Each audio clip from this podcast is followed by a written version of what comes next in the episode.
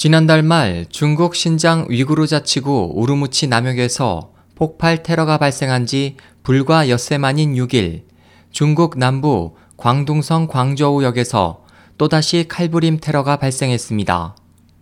중국 기관지 인민일보와 광저우시 공안국 등은 6일 오전 11시 30분경 광저우 기차역에서 4명의 괴한이 여행객들에게 칼을 휘둘러 6명이 부상했다고 발표했습니다.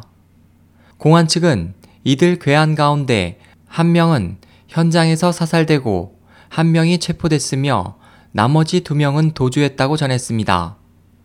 중국 남방도시보는 당시 현장을 목격한 이들의 말을 인용해 괴한들은 기차역에서 50cm가량 되는 칼을 들고 승객들에게 무차별 공격을 가했다면서 이들은 모두 흰색 옷에 위구르족 전통 복식인 흰 모자를 쓰고 있었다고 전했습니다. 중국 당국은 이번 광저우역 칼부림 테러가 각 지역에 대한 테러 경계를 강화하는 중에 발생해 당혹감을 감추지 못하고 있습니다.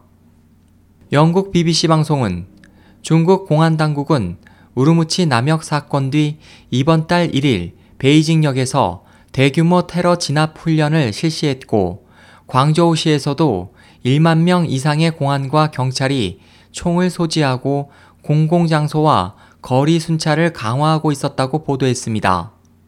중국에서는 지난달 30일에도 신장 위구르 자치구 우루무치 남역에서 폭탄, 칼부림 테러가 발생해 폭발로 3명이 사망하고 79명이 부상당했으며 앞서 3월 윈난성 쿤밍역에서도 시민들을 대상으로 한 무차별 칼부림 사건이 발생해 31명이 숨지고 113명이 부상했습니다.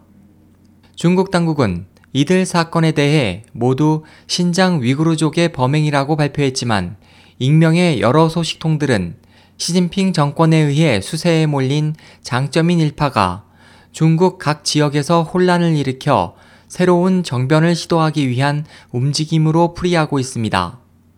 SOH 희망지성 국제방송 홍승일이었습니다.